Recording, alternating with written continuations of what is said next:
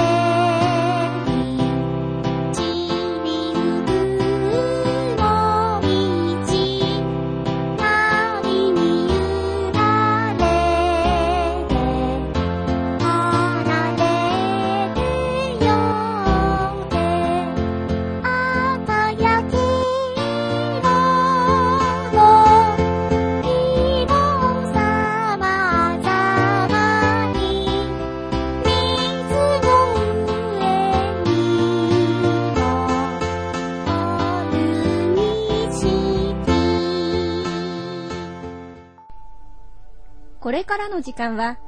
最後になりました。前回に引き続き山内さんにお話をお伺いしていきます。医療の一部のマッサージというのは、はい、マッサージ師、決まってるんですね。日本の資格を持った、はいはい、国家資格を持ったマッサージ師と決まっているので、はいはい、日本でアメリカで学んだことを生かすのは非常に難しいということが、あるんですね、はいはい、なので結局のところそこから進んだのがやはりリハビリかなという、そういうところなんですけど、はい、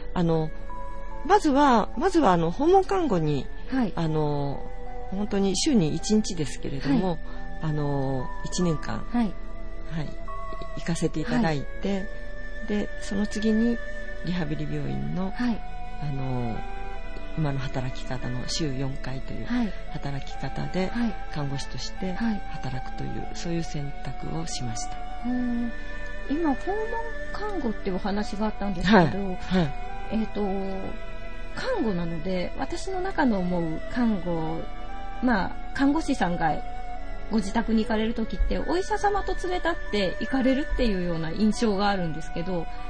看護師さんだけでもう独立して患者さんのご自宅の方に行かれたりっていう活動をされるんですか？はいはい、そうですね、家で療養して見える方で、はい、看護が必要な方、は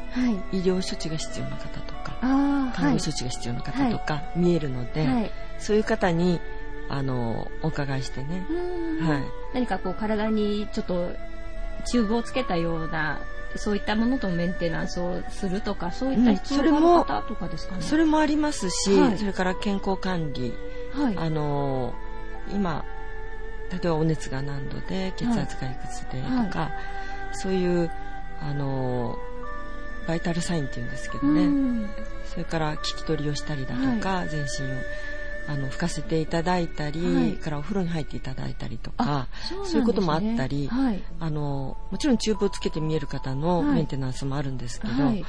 からもう一つ機能訓練もあるんですね、はいはい、リハビリの一環ですかね、はいマッサージをしたり、歩く訓練をしたり、はい、からじゃあトイレ行きましょうかっていうふうに、はいはい、なんですかね、お手伝いしたりだとか、はいいろいろ多岐にわたるんです。あ、そうなんですね、はい、どちらかというとそのあたりが看護と介護の境目っていうのが割と曖昧な感じがするんですが、はい、機能訓練を行える人っていうのは、はい、看護師か、はい、それかそのリハビリの資格を持った人、はいというふうに限られているの で、 それで機能訓練加算というのは取れるんですね。あ、そうなんですか、はいはい、そうなんです。そこでちょっとまた疑問持っちゃったんですね、私は、はいはいこういうリハビリでいいんだろうかというそこからそうですよね、リハビリ病院でしっかりと、はい、勉強をしたい、勉強って言いますか実践したいという思いになって、はいはいではい、今につながったというそういう感じです。あ、そうなんですね、はい、今はどちらかというとそういったリハビリとか大きな枠組みで、はい、今リハビリの病院勤務をされていてっていうことなので、はいはいはい、そもそもそのリハビリ病院と普通の病院っていうのは何か制度的に違いがあったりするんですかね？違うんですね。リハビリ病院は回復期リハビリテーションといって、はいはい、急性期、例えば病気だったり事故だったりで、はい、最初に運ばれて、救急に運ばれたりとか、一般の診療でそこから入院になったりするんですけれども、治療が必要で入院になるのが急性期の診療になるんですね。で急性期から、はい、もう少しリハビリをやって回復が見込まれる方が、はい回復期のリハビリ病院にお見えになって、はいはい、でそこを経て自宅に戻られる方、はい、それから施設に行かれる方、はい、それから長期療養型ですとか、はい、そういう医療関係のね、はい、病院に行かれる方とか、はいはい、いろいろ分かれていくわけなんです。なるほど、はい、私の祖父もですね脳卒中でしたかね、はい、一度倒れたことがありまして、はい、で半身不随のような状態でいたんですが、はい、そういう半身不随みたいな状態になった人も、はい、少しでも機能改善するようにっていうような方が入るのがリハビリ病院とかそういった形ですかね、はいはい、そうですね、はいはい、まあ、それは病気ですよね、はい、それ以外には、はい、例えば、骨折しちゃったとか交通事故に遭っちゃったとか、はい、高いところから落ちてしまったとか、はい、そういう事故の方も、はいはい、お見えになったりします。あ、そうなんですね、はい、そういった活動を日本でずっとまた作業を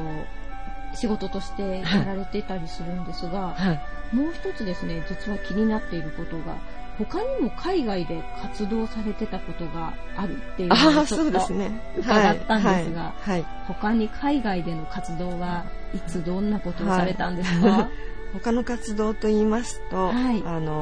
アフリカに3回ほど3回、はい、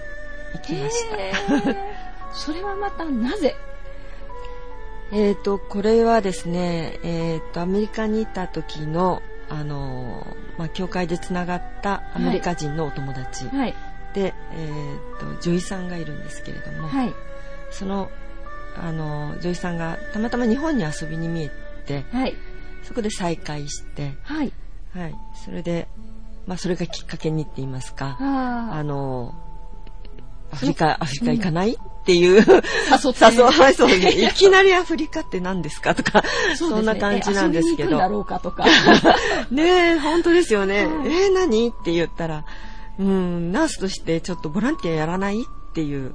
そういうお誘いを受けたんですね。あ、そうなんですね、はいはい、最初に行ったのはいつですか？2013年に帰って次の年なので、はい、2014年です。あ、そうなんですね、はい、2014年に2014年だったと思います。そうですね、リベリアに行くことになったんですね。その彼女が、はい、ジョイさんのね、はい、その彼女が、はい、誘ってくれたんですけど、はい、私は行けない理由をいろいろ言ったんですね、うん、私はアメリカ人じゃないし、うん、英語喋れないし、うん、高齢だしアメリカのナースの免許ないし、うんうん、英語喋れないよ何しろとかそんな感じのことを言ったんです、はいはい、そしたらその彼女が、うん、一番大切なのは、うん、行きたいかどうかそう言ったんですね、はい、それで行ったらその医療の原点が見れる、はい、うんね、私たちの忘れている医療の原点がアフリカにはあるからって、はい、その言葉に、はい、原点が見れるのっていう、うん、あ、じゃあ行きたいって言っちゃったんですね好奇心が攻めいらっしゃいますねそうですねでまずは行きたいかどうかよっていうところをね、はい、確かにで大丈夫って言ったらそれだけ英語喋れば大丈夫、うん、アフリカ人も英語そのくらいとか言うんですけど、ね、いや実際行ってみたらもっとすごいんですよ。アフリカ人の英語はもっとすごい。でも旦那さんの単身赴任とはいえ4年ぐらいアメリカで暮らしていろいろされてたんですもんね。まあ、日常会話ですとか、はい、自分の言いたいことは多少喋れるかなとか。はいはい、うん、まあ、知ってる単語を駆使すればなんとかなるかなという度胸が、はい、ありますねいろいろな活動されてるのでだんだんその中でも度胸がついていったのかもしれないですよね。そうですね、そのアメリカではやっぱりやりたいっていうことが一番なので、うんうんうん、こうやりたいだったらどうするっていう、はい、そういう感じなので、うん、じゃあやめるっていう選択はあんまりないんですね。なるほど、うん、はい、やるためのその壁を取っ払うにはどうしたらいいんだろうっていう、はい、そういうポジティブな、うん、ものの考え方というか、はい、日本だとどちらかというとこう保守的と言われて、そうですね、あまり使わない考え方のような気がしますけど、はいはい、その考え方が使えると日常生活でもすごく役に立ちそうですよね。はいはい、でアメリカはそのリターンって言ってね、はい、いろいろ返すことができる、返品ができる国なんですね。うんうんうん、で日本はそんな制度もない。あまりない、はい、例えば未開封のもので1週間以内とかあるじゃないですか。ありますね、はい、でもなんかアメリカはまず使ってみたけどこれダメじゃないって返せたりとか、すごいそういうことからしてもやっぱりこうやってみる、使ってみる、はい、ということを大切にする、そういう精神が、あ、はい、やるだけやって、まあ、ダメだったらダメでいいじゃないかみたいな。そうです。いいですね、気楽というか、はいはい、でそれをこう言えるんですね、言えるし、受け入れてもらえるし、例えばレストランに入っても、こう自分がオーダーした食べ物がちょっと口に合わない、はいそういう時もアメリカ人言っちゃいますもんね。あ日本人あんまり言わないんですけど、言わないですね、これまずいから変えて、いやこれちょっと私の口に合わないわとかはっきり言いますから、はいはい、なのでそれ見てると言っていいんだとか、変えてもらえるんだとか、そんな感じですね。そうですね、そこでこう、はい、ポジティブな気持ちをこう、はい、自分の中に取り入れて、はい、そうですね、じゃあもう行ってみよう、リベリアへ、行ってみる、はい、原点はどうでしたか？医療の原点はね、そうですね、本当に何もないんですね。貧しい、とても貧しいんです、はい、とっても貧しい、その貧しさゆえにというか、はい、紫外線を浴びた、その障害を受けたね、はい、失明してしまった、白内障で失明してしまった目、はい、誰もどうしようもない、はいね、そこを光を当てるというかね、はい、素晴らしい活動だなっていうふうに思いましたし、目の病気が多いんですね。多いですね、はい、多いです。失明してしまうんですね、紫外線で、はいはい、白内障になってしまうんです。アフリカは太陽光が厳しいですもんね、アフリカはまあ広いのでね、はい、そうじゃない国もあるんですけれども、なるほど、はい、赤道に近いところはとても紫外線が強くて、なるほど、はい、そうなんですね、はい、失明されると生活にそもそも困りますもんね、はい、困りますね、はい、困ります。で眼科なんて特にね、はい、医療機材って言いますかね、はい、とても高いので、はい、手術受けられない、はい、眼科自体がないんですね、ほとんどない。なるほど、はい、もう目薬さす程度というか、目薬もないと思います。そうなんですか？ないんじゃないですかね、はいはい、よくなんですかね、おまじないだとか、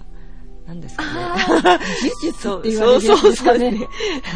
そうですね、そういう世界ですよね、はい、なので病気になったらもうそれっきりだったり、はい、漢方薬のようなものはきっとあるんだと思うんですけれども、はい、だから眼科の手術なんてものは受けられないですよね、はい、そこへこう行って手術をするということですので、眼科に限ってではなかったんですけど、はい、リベリアの場合は、はい、そうですよね。それボランティアでいろいろな国の医師なり看護師の方なりっていうのが集まって見えるんですよね、はい、リベリアは、はい、たまたまアメリカの組織だったので、そうなんですか、はい、アメリカ人がほとんどでした。はい、あと日本人は私一人で、はい、インドとスリランカの方が見えたですかね、はい、それからリベリアの近くから、ナイジェリアだとか、から応援に見えたという、そういう感じの同じアフリカでもやっぱりナイジェリアとリベリアで比較をした時には、ナイジェリアの方が医療的にもかなり、まあ、都市的にも進んでいる国ですよね、はいはい、大きいですし、はい、やっぱり財政力違うと思いますけどね、うん、はい、やっぱりこうリベリアだと国全体としてもどちらかというと貧しいような、貧しいですね、うん、ただ私たち行ったところが特別貧しいところなの で、 あ、そうです、ね、首都はきっと首都行ってないので何とも言えないんですけど、もう厳しい現場にもう直接行かれて困っている方たちに対してってことですよね、はいはい、水も汚れていて感染症も多くて、はいはい、そんなところです。そんな環境で手術をするのも大変じゃないですか。大変ですね、はい、アメリカという国は何しろボランティア、はい、盛んなので、はい、そのリベリアで手術をしようということで、まあ、寄付金ももちろんですけど、うん、人も、うん、それからいろんな物資もいっぱい集めて、はい、で、なんていうんですかね、コンテナ、はい、アメリカのコンテナってめちゃくちゃ大きいんですね、はい、一軒お家が入っちゃうぐらいのものすごい、はい、うん、それにいっぱい詰めて、はい、3ヶ月も前から機材を送って、はい、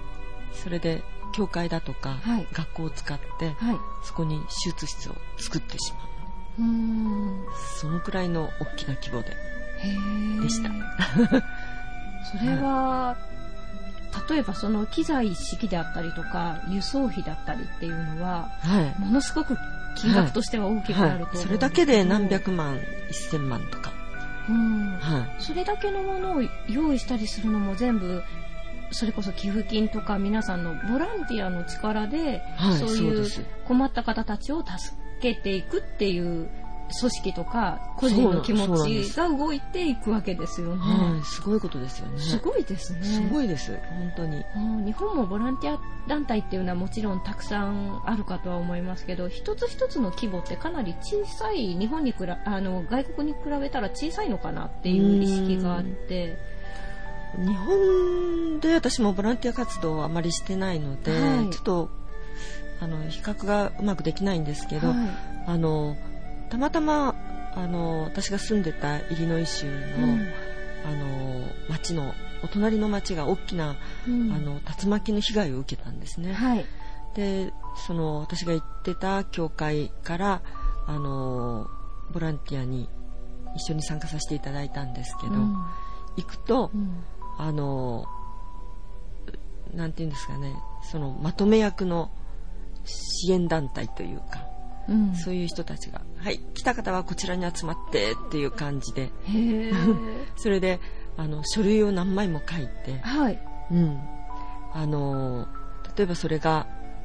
あなたどこから来ましたかはもちろんですけど、うんうんうん、あなたの入っている医療保険は何ですか、うん、もしこの活動の時に事故に遭ったとしたらどこまでの、医療を求めますかとか、まあ、自分の健康状態はもちろん書くんですけれども、はい、でいざとなった時の、連絡先どこですか、はい、かかりつけのお医者さん誰ですかとか、はい、もういっぱい5枚ぐらいあるんですけど、ね、はい、書くんです、はい、でその後リーダー決めて、うん、サブリーダー決めて、うん、ではい、リーダーの方こちらへ来て、あなたの担当する地区はここです、うん、はい、サブリーダーの方、うん、みんなにこのリストバンド、はい、リストテープっていうんですかね、はい、をつけてとか、はい、もう、はい、みんな揃いの T シャツを着て、うん、うん、やっちゃいけないことはこれです、はい、とか統制が取れてるんですね。そうなんですよね。もう慣れてるというか、はい、まあ、災害もよくあるんですよね、はい、そういう災害にもう本当に全米から集まるぐらいの勢いで、はい、集まってうん、でボランティアやりやすいあ、確かにそうですね、うん、はい、そうじゃないと私はどこ行っていいの、何やっていいの、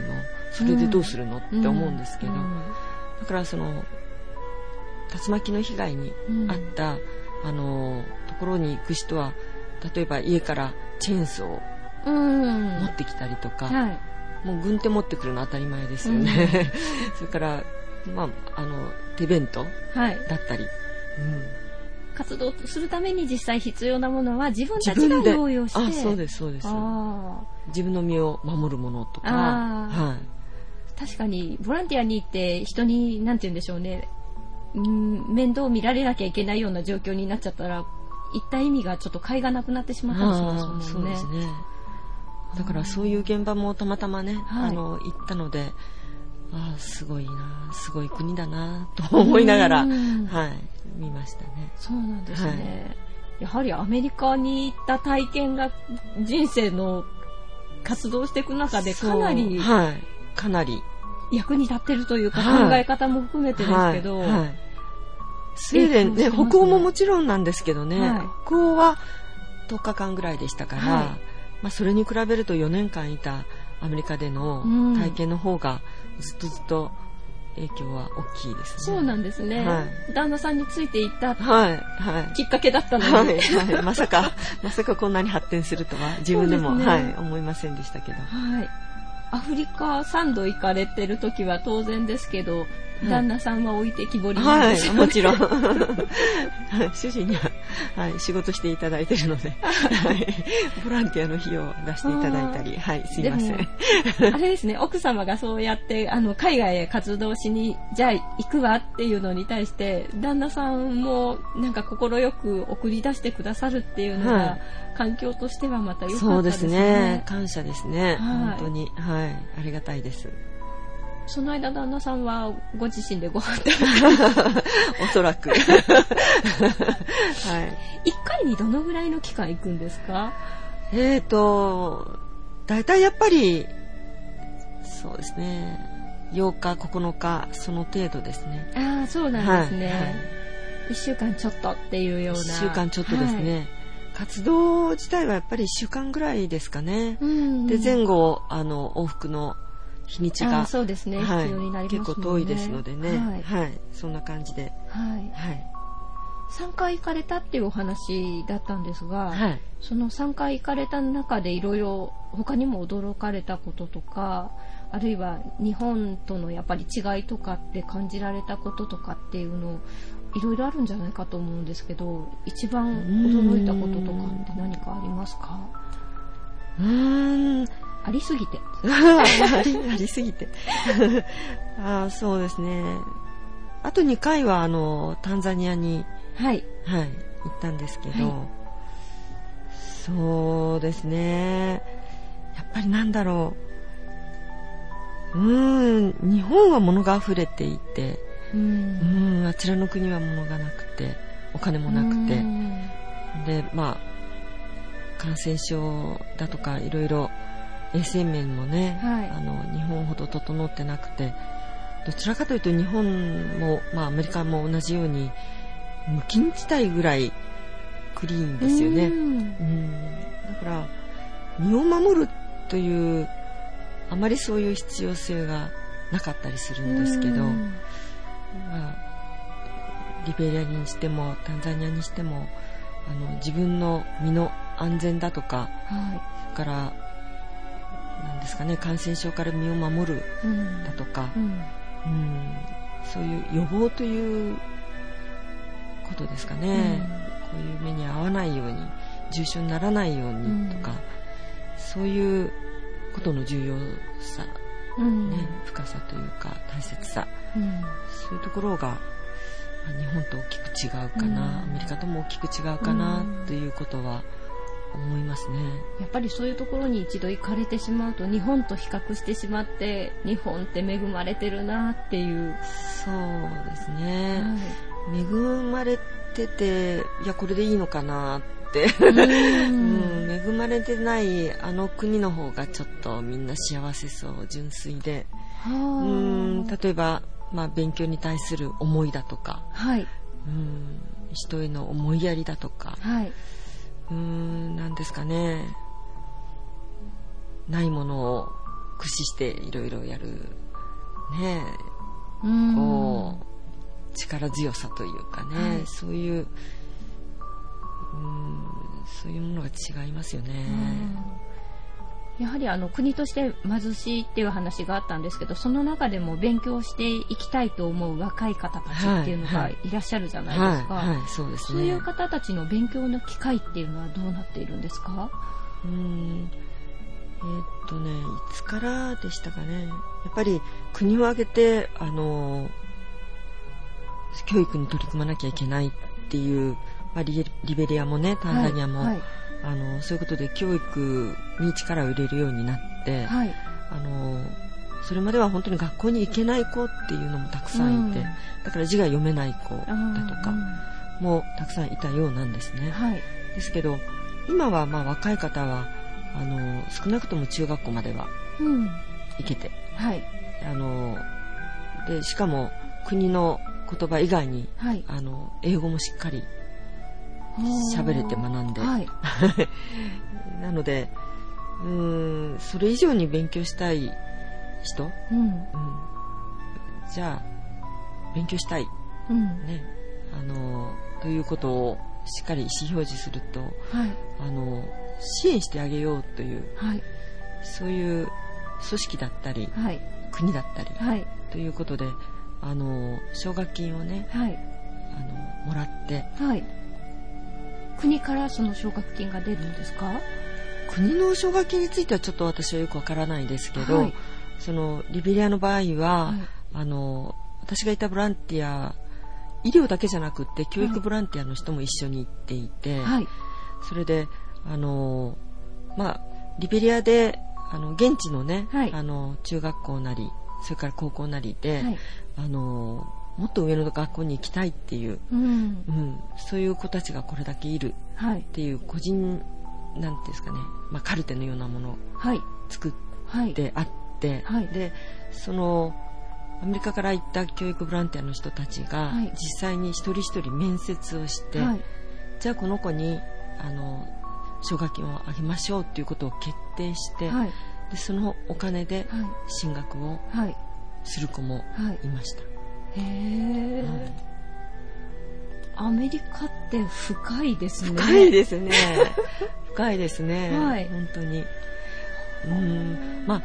どうなんですかね。私もあんまりキリスト教について知らなかったんですけど、はい、その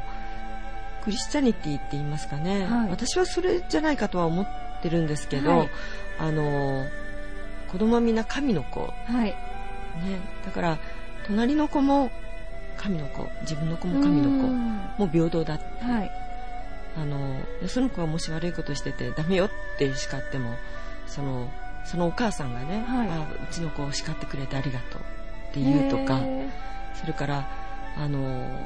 よくなんて言うんですかね、里子っていうんですかね、はい、恵まれない子とか、うんうんうん、まあ、両親が、うん、いろんな事情で育てられない、はい、そういう子供さんを引き取って、はい、それで育てる、はい、そういう里親制度っていうんですかね、はい、そういう制度もあったりして、うんうんうん、その子も一生懸命育ててくれるんですね。でしかもその子は特別な子じゃなくって、はい、自分の子として、はい、この子、私の子ってはっきり言われますので。あ、そうなんですね。そうなんですね。個人主義のイメージがあったんですが、意外にそうではなくて。そうではないですね。社会としてね、はい、まあ、国の制度ももちろん里親制度っていうのが、はい、あるので、はい、お金も国の予算から出るようなんですね、はい、まあ、中にはそれを悪用する人もあるという話も聞くんですけど、どうしてもどうしても、はい、でも、まあ、全部がね悪いことに使ってしまうわけではない、はい、そういう精神がある人が多いとは思うんですね、はい、だからいろんな国からホームステイだとか、はいね、そういう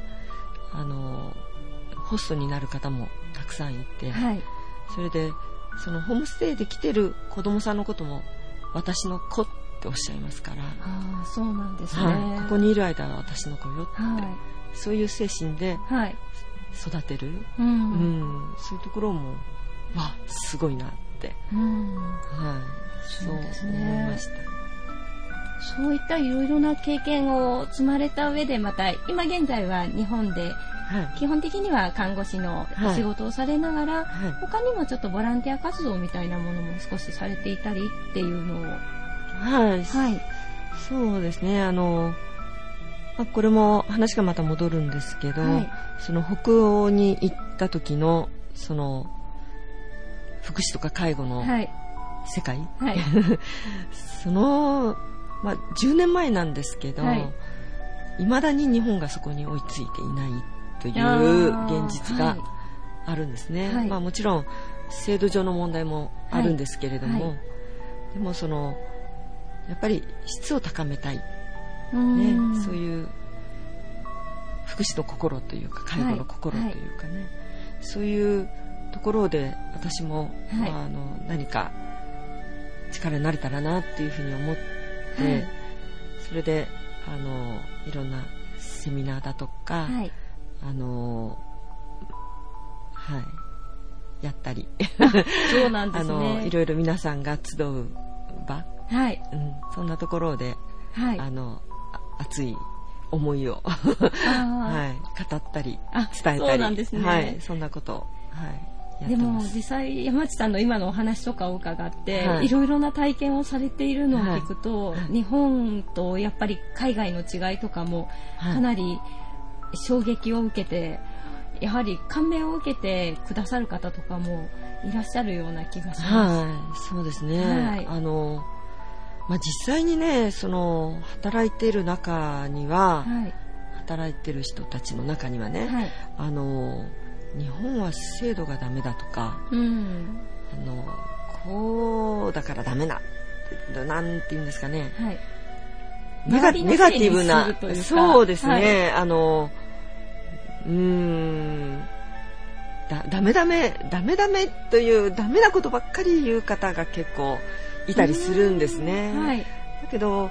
ぱりこう仕事していく上にはもう少し熱い心を持ってなんですかね、温かく喜んで、はい、こう嬉しいという気持ちで、はいはい、仕事に取り組んでもらえたらなっていう思いが、はい、あるので、そうですね、まあ、制度ありきかもしれないですけれども、はい、でも同じ仕事をするならやっぱりいい仕事、うん、喜んでもらえる仕事で自分の喜びにそれが変えられるような、うんうん、そんな仕事の仕方をしていきたいなというふうに、はい、してもらいたいなというふうに、はい、自分が受けたい介護、はいはい、それを皆さんにしてもらえたらいいなって、はいはい、そんな気がしています、はい、そのポジティブな考え方を持つっていうのも私の生活の中でもぜひ取り入れていきたいなって思いますはい、いろいろお話を伺いました。リハビリテーション病院の勤務をされている今看護師で、その他にいろいろなボランティア、はい、活動などもされていらっしゃる山内智子さん、お話をここで本日は終わらせていただきたいと思います。いろいろありがとうございました。ありがとうございました。ここまでで山内さんにお話を伺いました。それではまた次回もお楽しみに。